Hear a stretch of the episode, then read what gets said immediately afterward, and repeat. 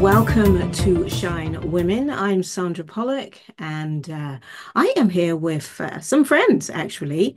This is our podcast where we talk about all things that impact on women and their journey through life. And my partner in crime is... Leanne Bonacock, and welcome to today's podcast. Absolutely. As we said, we're going to be talking about all sorts of things that impact on women's lives, their journey, their experiences, and that sort of thing. And our guest today is, I would say, a long-term friend of mine, actually. I've known her for quite some time. And our topic today is Time to Talk. We're in the month of October, and here in the UK, one of the things that we consider... Sorry, I'm in October. No, we are in the month of February. Obviously, miles ahead in terms of my year. We're in the month of February. And here we are looking at the topic, Time to Talk. And you should have seen the face of my guests as I said the wrong month there, but never mind. I guess from Sandra, your whole life went on pause after those women's awards that you worked so hard to achieve. You momentarily froze in October. I think you're absolutely right. I think you're absolutely right. And we will share some stuff about the Women's Awards, which happens in September. And yeah, I'm obviously still recovering. So we are talking today about Time to Talk and what that is all about, what it means, and why talking is important. So our guest... And I'm terrible at introducing people. I really shouldn't say that. So I'm going to ask Linda Neville, who is our guest, to introduce herself and tell us a little bit about her and what she does. First of all, Linda, welcome. Thank you very much, Sandra. And hello, Leanne, as well. It's lovely to be here. Hi, Linda. Thank you very much for introducing me. That was such a funny moment. Leanne's face was an absolute picture when you said October. I'm Linda, as you've rightly said, I'm Linda Neville, and I'm really delighted to be here. I run a company called Sanamente, and what we do is we look after people who are suffering from mental distress, and we help them build mental fitness. So we help them manage distress in the moment, and we help them build good coping strategies for the future. And we do that either face-to-face or we do it with our online programme called Strive. Mm-hmm. Awesome. So... what does Sanamente mean? It means healthy mind. It's Spanish or Latin for healthy mind. Awesome. Mm. Yeah, I wondered some time ago when you started up with that, because you've been actually a therapist. Tell us what you are outside of the before I say the wrong thing. Go on. Yeah. So I'm a registered mental nurse, and I have been since I qualified. I registered in 1988. Which is quite a wee while ago, actually. And I worked in the NHS for a very long time. I left the NHS in 2011 and set up in business myself then. And since then, I've retrained as a hypnotherapist, and we apply hypnotherapy to the other modalities that we work with. And I also do a bit of expert witness work as well. So I assess people for their care needs for court. So for personal injury, medical injury, clinical negligence, criminal injury, that type of thing. Yeah, wow. So a wealth of experience. Yeah, you know, like it's like this is the month for obviously time to talk. I mean, you know, what does that mean? And particularly when we're talking about like now women and in the workplace as well. Like, how do we encourage it? How do we improve things for people? I think it's about creating that environment where it's okay. Really, isn't it? I think that there's a big movement, isn't there, around it's okay to not be okay. Mm. And I think, you know, having been in mental health services for 35 years, I've seen it grow and change so much over the years. We've gone from people with difficulties being hidden away to an evolving way of being able to talk about mental illness, mental distress, whatever you want to call it. And we've now got to this position where it's okay to be not okay. It's a bit of a catchphrase, isn't it? Mm-hmm. And whilst I would agree, it is okay to be not okay, I think sometimes you've got to think, well, actually, let's not just stick with being okay, not being okay. We talk to lots of people who almost accept that because they're not okay, that is how they're going to be for a long, long time. And actually, it doesn't have to be like that. There is something that you can do. You know, you can reach out to someone, you can talk to someone, you can get professional help, advice, support, whatever that happens to be.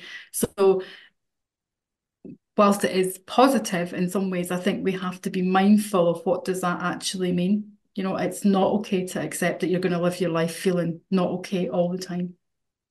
Yeah, I think it comes with the connotation, doesn't it? It's like, it's okay not to be okay, and talk about it to enable you to do something about it and free yourself of it. It's more that, isn't it? And yes. What we don't want to do is it to become the norm. And I think, again, within a business community, when we talk about it's okay to be okay, what does that really mean? And it's and for me, in the businesses that I've run, it's about creating a safe environment where staff can come and talk to you about the problem. And, you know, and you work through it together. It's not just, okay, you're not okay, you're coming to work, oh, you've had a day off because you're feeling a bit stressed. And I think there's a real fine line, and we have to be careful around that. Yeah, and I think it's about helping people to understand that there are various levels of not okayness, aren't there? Mm. You know, you might be having a not okay day because something awful, you know, you've had an argument with your partner before you've left the house, or you might be generally unwell with something, you might have something distressing happening in your life, and it's how you help that person gain some sort of agency that they can do something about the thing that they're dealing with. Yeah, and feel safe to be able to talk about it.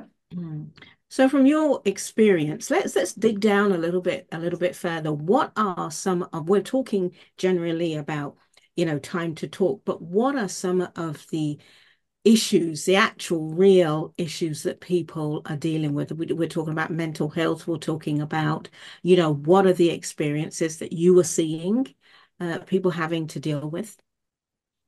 So, as you know, our Strive programme works with employees who are obviously working within companies.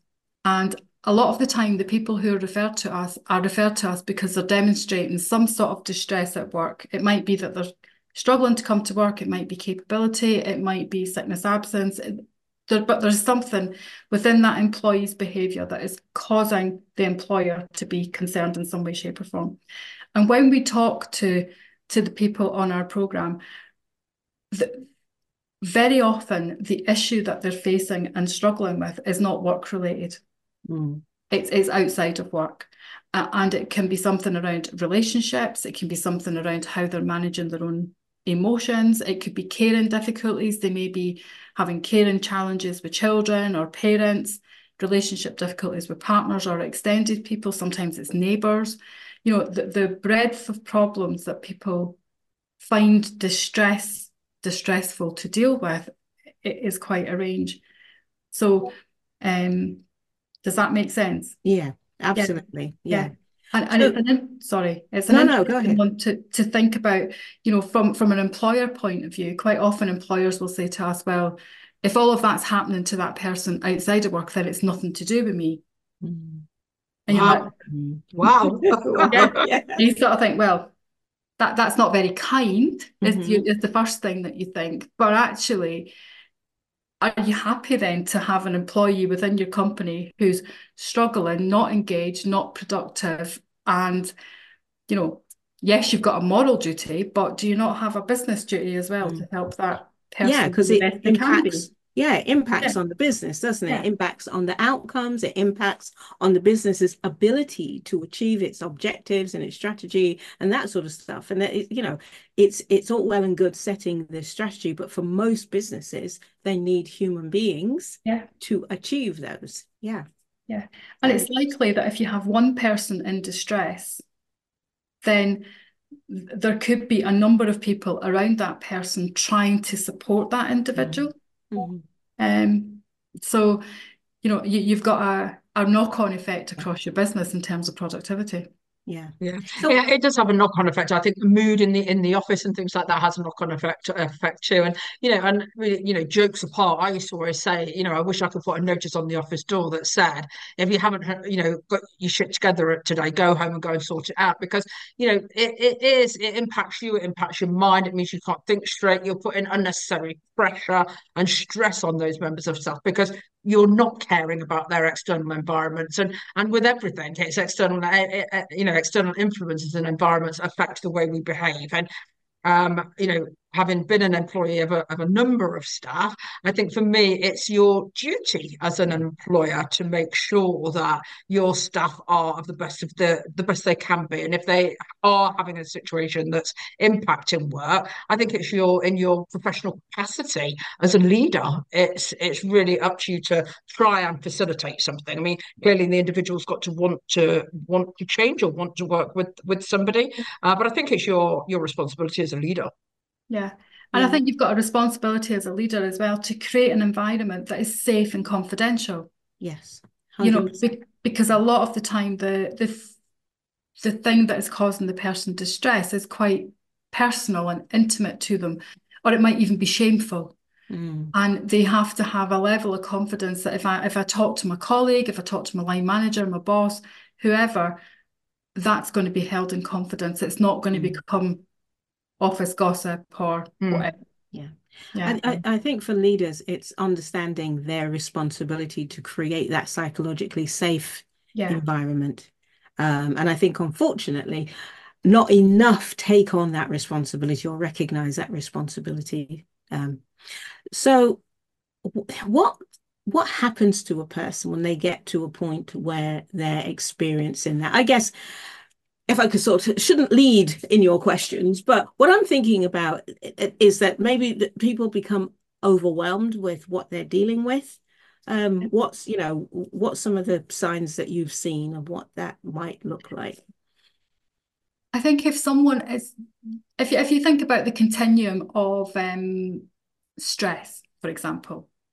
So, you know, we all need stress to get us up in the morning, don't we? We need that stress to perform, and it's good quality, positive stress keeps us functioning.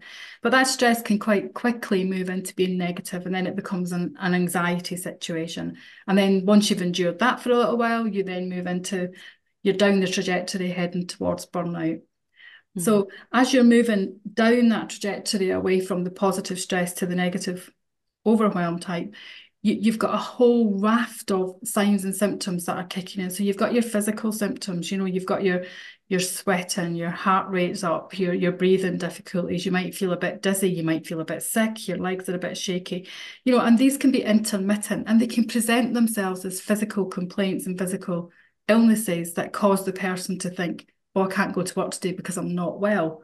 When actually, you know, it's a physical manifestation of a psychological distress. It's not actually a physical condition. So as that person's moving along that trajectory, these can become more intense. You've also got the psychological being finding it difficult to manage your emotions, finding it difficult to express your emotions. That then has an impact on your communication, that then has an impact on your relationships, both at work and at home. And then it's quite easy when that's happening to find yourself in a cycle of feeling either victimized and resentful and unhappy. Then your mood starts to dip. So, you know, anxiety and low mood are two sides of the one coin. So very often, if you're worried, you're going to be sad, and if you're sad, you're going to be worried. So you've kind of got that cycle happening as well. Yeah. And then it has an impact on your decisions, and your decisions then they can be challenging, can't they? So it could be decisions around what you're eating, what you're drinking, who you're sleeping with, you know, your behaviours can start to be a bit erratic and a bit difficult. And you can end up doing things that then help you feel guilty and shameful for those. And then you've got that negative spiral that you're working with. Yeah. Yeah. As leaders, Linda, how do we create or cultivate an environment where we're saying it's okay to talk and it's okay to say I've got a problem, I need some help? How do we cultivate that environment? I think it's about that trust, I think, and it's about that openness, and I think it's about being absolutely fallible as a human being. You know, I think our expectations of people have to be such that we almost expect them to be flaws, that we expect a flaw within an individual that we're communicating with. And if you have a flaw, that's okay, because you're a human. We expect you to have one.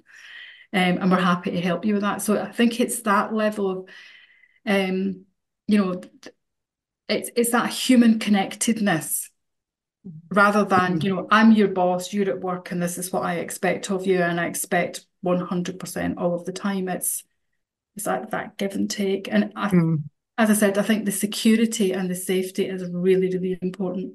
That if I tell you something very personal.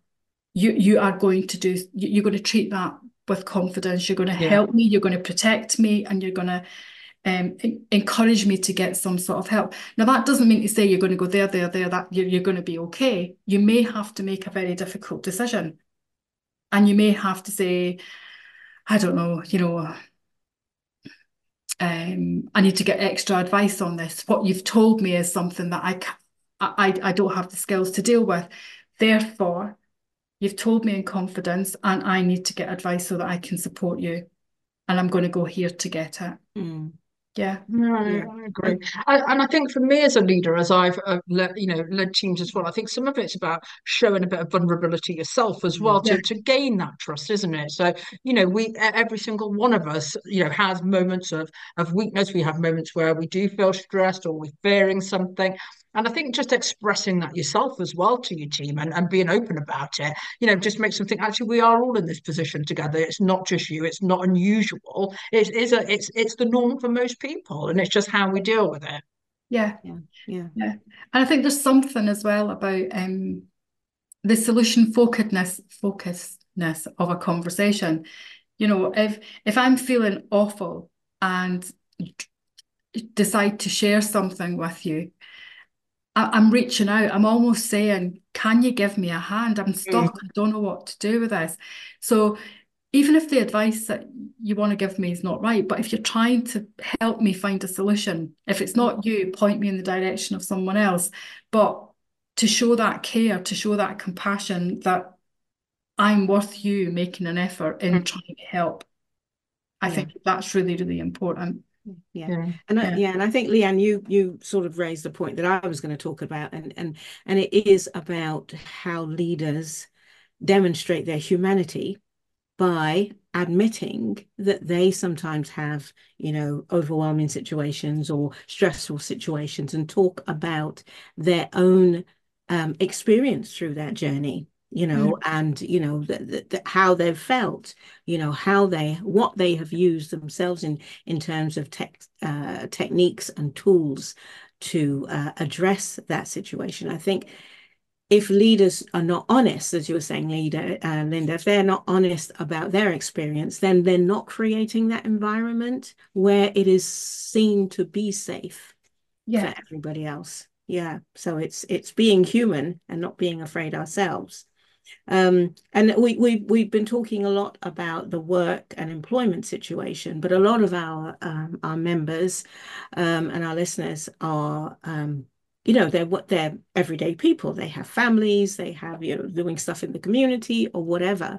So I guess for me, what I'm thinking about, time to talk, but what does talking do? What difference can talking make for someone, do you think? I think it's the human connectivity, isn't it? It's connecting to another individual. Mm-hmm. And it's so important to have that network round about you. So it's important that you can talk honestly and openly with your partner. It's important that you can have those productive conversations, and that you've got those boundaries, you know, that you're looking after yourself within your relationships, and that you're looking after the other person, but not just within communities as well. So you're thinking about your wider community, your workforce, your colleagues, all of those people, because, you know, I firmly believe that, you know, compassion and connectivity is what holds the world together. I agree. We have to nurture that, and we have to pay attention, and we have to work hard at nurturing it. It doesn't just happen. And for us, we, on our Strive program, we teach around compassion, and we teach that it's made of 7 components. You've got kindness, understanding, dignity, respect, but you've also got wisdom, courage, and strength. Mm. So, you know, you are asking people to dig deep into their compassionate wisdom and think, right, I know what the answer is to this, and I'm going to use my strength and my courage to put it into place. Mm. But it's not only being compassionate to the world around you, it's being able to receive compassion. And Absolutely. It's also being compassionate to yourself. Yeah. Yeah. And quite often people are not in balance. They're very, very good. Very, very good at being compassionate to the world, but themselves. Yeah, but looking after themselves and receiving compassion is really difficult, because you then place yourself vulnerable, in a vulnerable position. It's like you said, Sandra, about being, showing that humanity. Mm-hmm.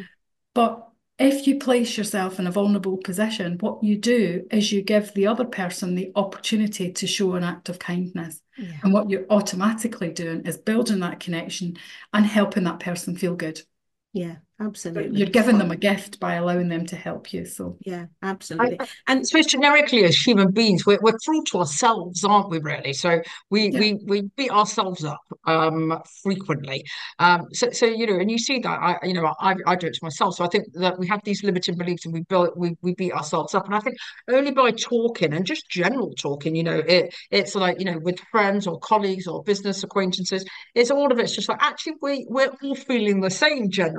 And it is, it's back to that, it's okay, it's not just you. Whereas I think sometimes you go down your own little rabbit warren and you think it's just you and the whole world's against you, and, and it's all of that, isn't it? And then you without talking about it or vocalizing it, you're just internalizing. And I think that time to talk is just like, just go to a coffee shop with a friend and speak. But, there's some people that don't have that opportunity to talk to others. So... yeah. And one of the things I do like about our network is that we create those opportunities. We meet up and talk. And I mean, and it's about thinking about the people who are around you that are open to you speaking to them, and they honor what you say. And as you were saying, Linda, that what you share with them is going to be kept confidentially, but then that you're providing that same support to them. Because I know from my experience, when I've taken my eyes off of myself and looked to support somebody else, that changes the dynamics. But also I remember going through a period of time where I've had to really, I'm going to use the word pride. I had to step down from that position of I'm supposed to be the person looking after everybody else. And that can feel good. But actually, when you need support, it doesn't feel good, because you feel empty. So I had to really step down from that position of being too proud in my own head, and actually go to my friends and actually talk and actually say. But you do need to choose your friends. You do need to choose the people that are around you that will support you. Yeah. I think you also need to. Sorry. No, you go on. Go on. I was going to say, I think you also need to almost have a framework of values, if you like, or a framework of rules around how you live your life, so you can kind of be checking in with yourself. Mm-hmm. And because I think it's very easy to get very busy, it's very easy to get very focused on whether you've got something awful happening in your own life, and you kind of lose sight of what's happening with your colleagues or your partner. So I think to be able to check in with yourself and say, right, okay, how am I looking after myself, how am I looking after my community, and am I letting people look after me? Mm. Absolutely. Yeah. And one of the things that I know that in America, I was looking, I can't remember the details, but there's a big issue in America, and I'm sure that it's a similar issue here in the UK, but with loneliness. And we're not talking about people that don't go out to work only. We're just talking about people generally. So I mean, what's your view or your experience on this whole loneliness pandemic? It's an interesting one, because we ask a question around loneliness on our wellness assessment, and it's often surprising to see the people who will say that they are often lonely, or they're always lonely, and they're quite often presenting as eccentric, outgoing, bubbly, gregarious people that you think, oh, that's interesting. Mm-hmm. But these people are busy looking after the world, as I've said before. They're busy being the life and soul of the party and providing entertainment, support, guidance, whatever it happens to be, but they're not opening themselves up to receive. And because they're not opening themselves up to receive, they feel alone, they feel isolated, and they don't know how to make that first step. They've almost boxed themselves into a corner of expectation. Yeah. And it's like a mask, isn't it, really? You put yourself in your own little prison, haven't you? And I think, you know, that's why I feel like, they've done this, put the mask on, and then you're like literally trapped behind your own bars that you've created for yourself. And, so it's interesting, isn't it, when you do think about it? And obviously, sharing your experiences is just like amazing, really.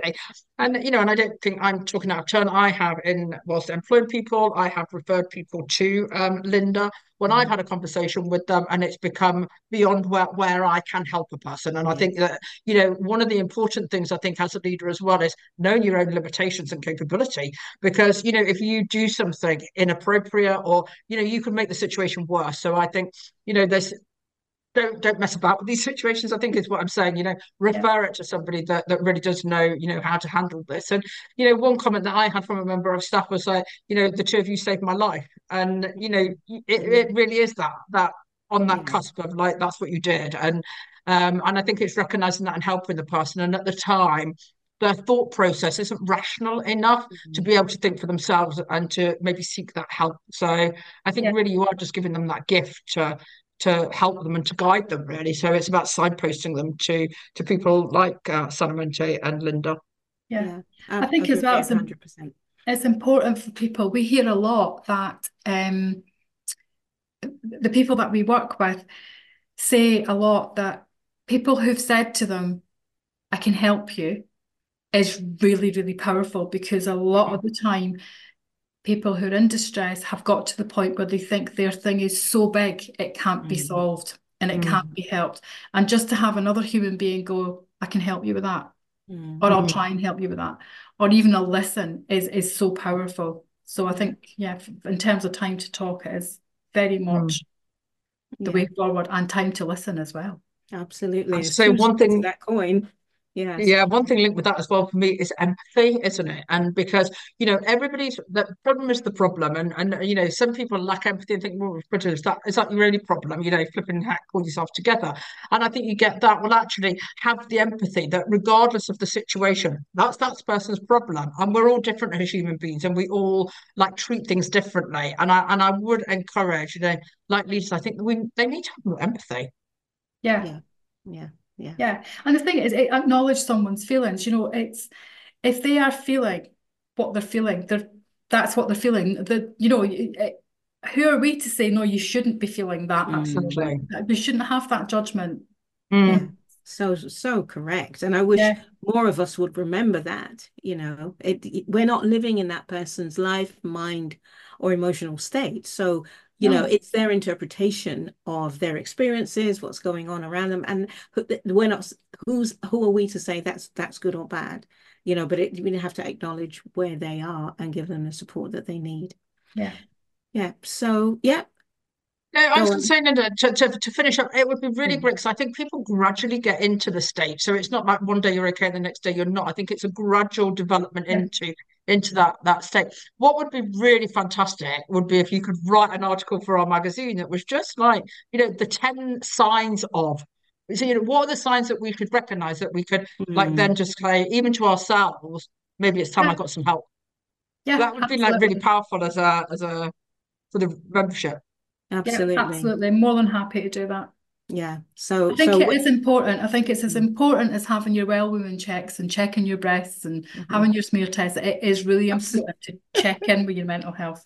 It is. I love that. I absolutely love that. And maybe we need to do that as a country. Have a place where we have a check in with your mental health, and it doesn't mean that you're crazy. It just means that it's an easier step into having that conversation and getting the help. Absolutely. And the more you think about it, the more skilled you get at being able to reflect, being able to recognize, and understanding where your difficulties are, because we all have them. I think pretending that we're superhuman is it's not helpful. Well, and it's funny, isn't it? We we pay our house insurance and look after that. We take our car for an MOT, and for our own self and well-being and mental health, we do diddly squatting. So for the majority of people, it's like you are worth the investment, and it's that as well, isn't it? When you see people that go, well, I can't really afford it. It's like, can you afford not to? And your mind is so important. Everything that you do originates from your mind. Yeah.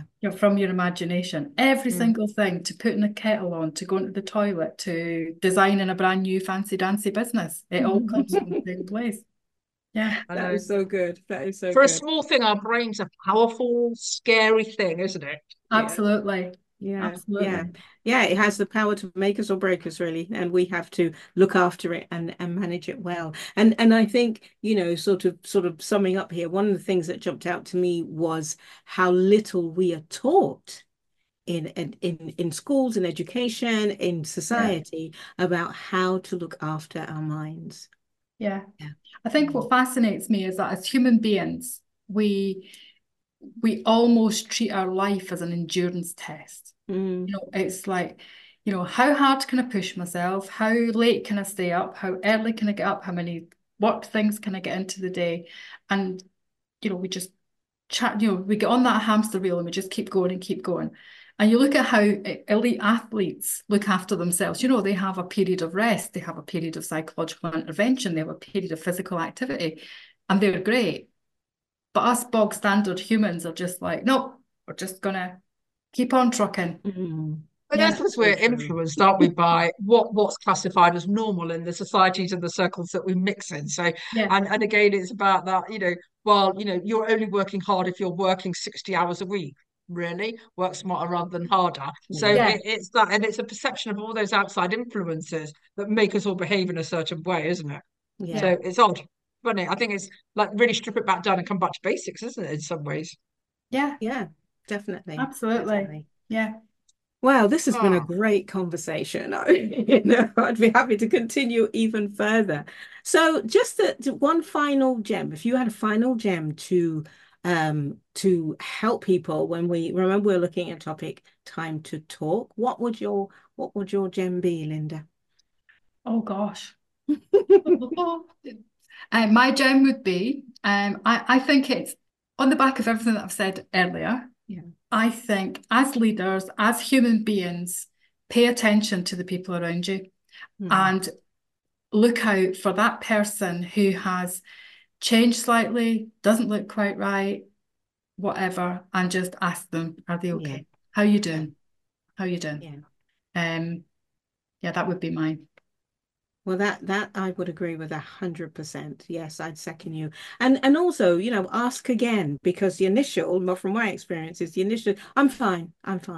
Yeah. You know, but go back and ask again and show that ongoing concern. I think it's a brilliant gem. Thank you very much for that. Thank you. Okay. Oh, amazing. Well, thank you very much, Linda, for joining us. It's been a great chat, and it's enlightening, I'm sure, for a lot of people. So, yeah, thank you very much. Thank you very much for having me on. It's been lovely. It's always great to see you too. And you.